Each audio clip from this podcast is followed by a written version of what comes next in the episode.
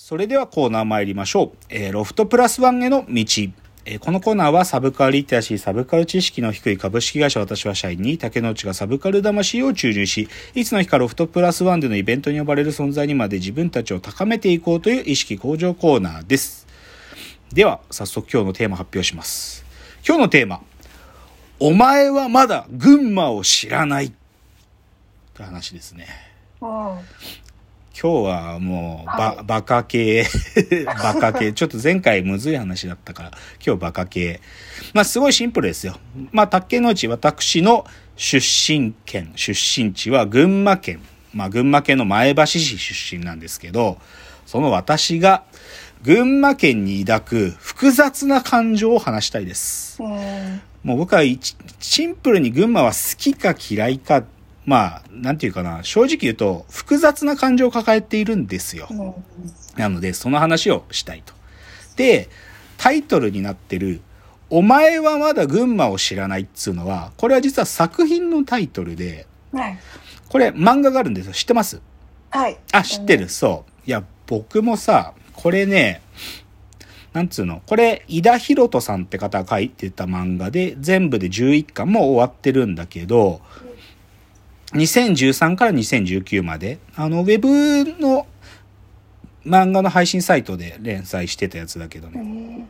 もう単行本もまあまあ売れて50万部売れてるっていうから、まあ、つ略称おまぐんっていうらしいけど、で、僕これさ、2013年、多分その時期だけど、たまたま帰省したんですよ。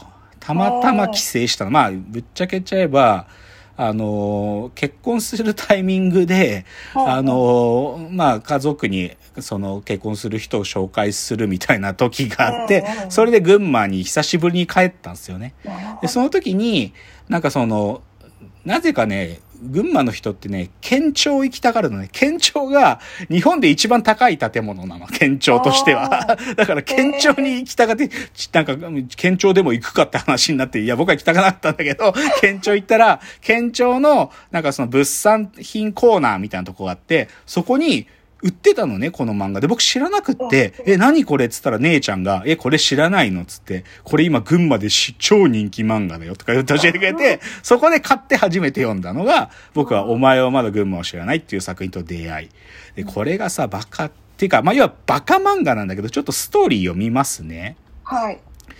えーっと、高校生、上月なんとかっていうのかな。まあ千葉県から群馬県に引っ越すことになった、ある高校生がいて、うんそれで、その、先にその引っ越しをしてきたその、そいつは、幼馴染から、あ、あ、幼馴染が先に引っ越してきてて、群馬から生きて帰った者はいないっていう警告を受けたんだよ。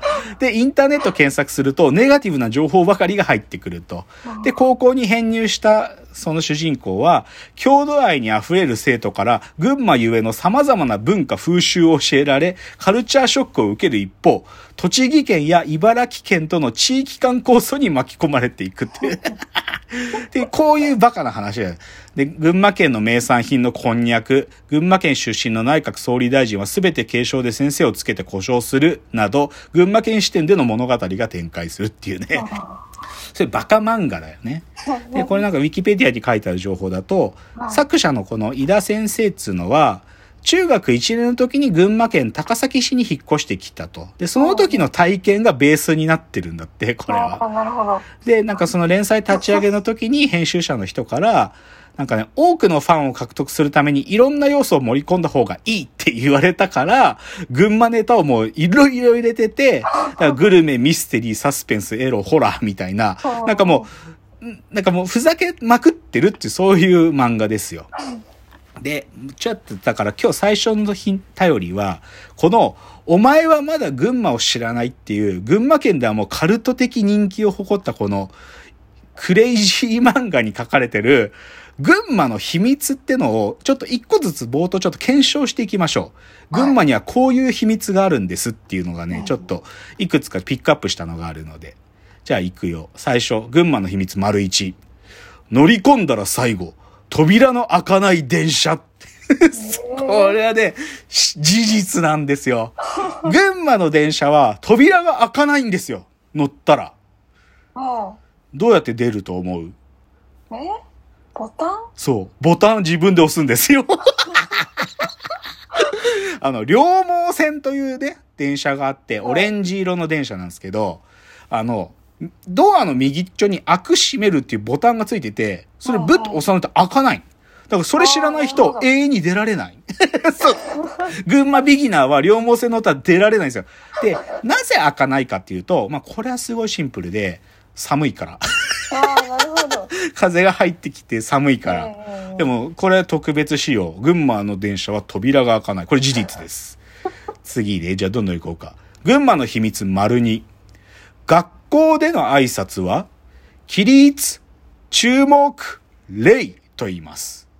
注目？そう、注目って何って感じでしょ？いや、これね、僕も、ぶっちゃけ僕これで育ってるから、あの、はい日直の人がさ、先生が入ってきたらさ、じゃあ、日直号令お願いっつってさ、普通はさ、起立、礼、着席じゃん。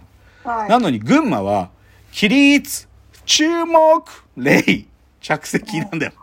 先生に注目せねえならんのよ。あ、なるほど、なるほど。で、これはね、なぜそうなのかっていう説はいろいろあるらしいんだけど、はい。おそらく、なんか軍隊のなんか、その、しきたりというか、だからある意味この上官にこうピシッとさ、上官に向けて、その注目しなきゃいけないっていうはい、それの名残なんじゃないかという説が有力らしいんだけど。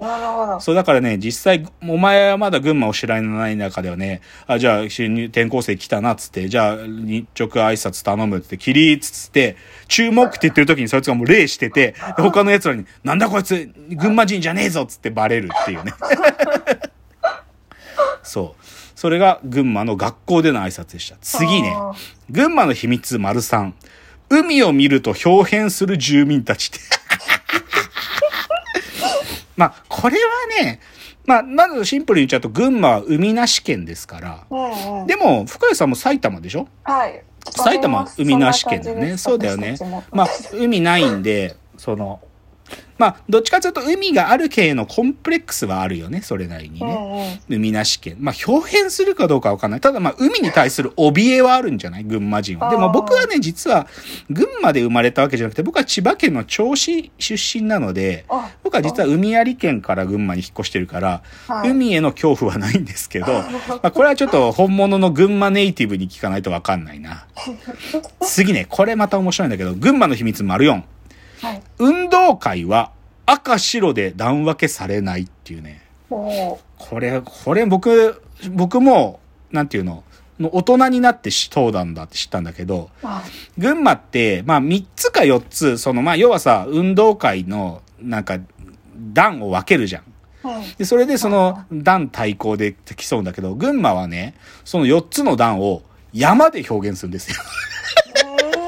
赤城軍、赤城団、春あ菜、ー春菜チーム、妙義チーム、浅間チーム。これ群馬を取り囲む4つの山。赤城山、春菜山、妙義山、浅間山。うんで、それが色がついてるの。赤城は赤。春菜は黄色、妙義は緑、浅間が青っつってうん、それで鉢巻きの色で、あ赤城、浅間山チームとか言ってね、山で表現するのよ。これ謎なんだけど。で、僕はえ、全、全、群馬県の学校はまあ、まあ、ほとんどそうだね。ほとんどそう。僕は小学校の時はずっと浅間団だったんだけど。これでもね、なぜかそうなのよ。群馬の秘密丸4。運動会は山で分けるんですよ。次。群馬の秘密丸5。ああ。自動販売機がめっちゃ発達してるっていうね。うんもしくはね、自販機店舗が異常に密集してるっていうね。なんかね、これは僕は正直、僕はそんなに実感を持ってないんだけどでもね、説、なんか、よくね、メディアとかであるのはね、なんか自動販売機だけがあるお店っていうのがあるのよ。なんかね、いわゆるさ、なんか道の駅みたいなのじゃないんだけど、でも、はい。なんかこう、建物があって、その中には自販機だけが入ってるのよ。で、飲み物だけじゃなくてカップラーメンとかいろいろあるんだけど、まあ多分さ、そのトラックの運転手さんとかがお休みできる場所みたいな場所に作ってあると思うんだけど、でもそこに高校生が溜まるのよ。高校生とかヤンキーがたまるんですよ。だから自販機店舗っていうのはね、意外に多くて、群馬の自販機はね、おそらく発達してんだよね。でね、自販機ってね、これね、多分ね、寒いエリアであればあるほど発達してくんだよね、多分。うん。あのね、自販機ってさ、要は冬でもあったかい飲み物出せるじゃん。で、人件費かかんないじゃん。だから、実は日本からロシアに大量に輸出されてるぐらい、寒いエリアではすごい重宝されるものらしいの。だから群馬冬寒いし、なんかそういうことなんじゃないかなと僕は思ってる。次。群馬の秘密も丸6。弁当は3種類のみ。まあこれはね、ちょっと言い過ぎなんだけど、はいでも群馬ってね、三大弁当があるのよ。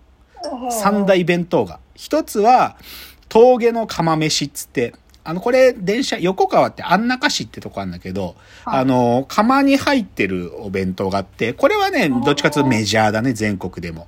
うんで、もう一個は高崎駅で買えるだるま弁当っつって、群馬だるまどころだから、だるまの、ああの、容器に入ってるだるま弁当ってあ真っ真っ赤な、それが買える。で、最後はね、あ、これは、あの、県外じゃないと、あ、県外の人はほとんど知らないんだけど、鳥平っていうね、群馬の人は知らない、なんか、こう、有名な仕出しのお弁当屋さんがあって、そこの鶏飯っつうのがあるのよ。鳥平の鶏飯。で、はい群馬の人は、例えば、部活の遠征があって、今日はお弁当を出すよとか、なんかイベントごとがあって、お祭りのお弁当を出すときは、必ず鶏飯が出されるんですよ。あ、やべえ、時間なくなっちゃったそうそう。あ、ちょっと鶏飯の話もうちょっとしますね。ちょっと次のチャプターに持ち越しです。